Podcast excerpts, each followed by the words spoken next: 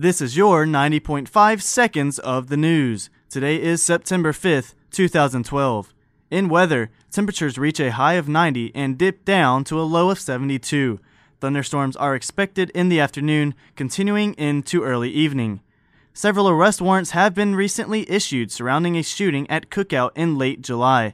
That's according to a release from the Columbia Police Department.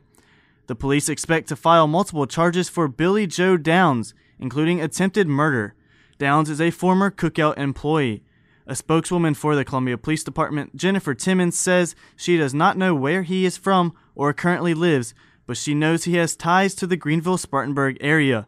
Police are offering a reward of up to $1,000 for information that leads to Downs' arrest. The new student ticketing system at USC starts this week. Students who received season football tickets should have received an email yesterday with detailed instructions on how to claim the ticket for this week's game.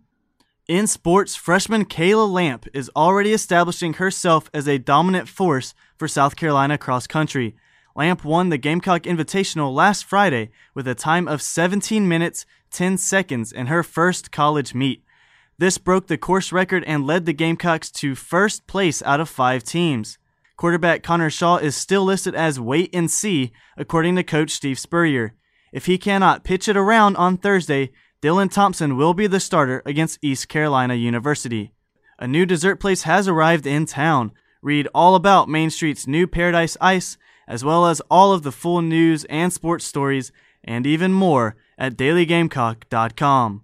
Pauly C, 90.5 seconds of the news.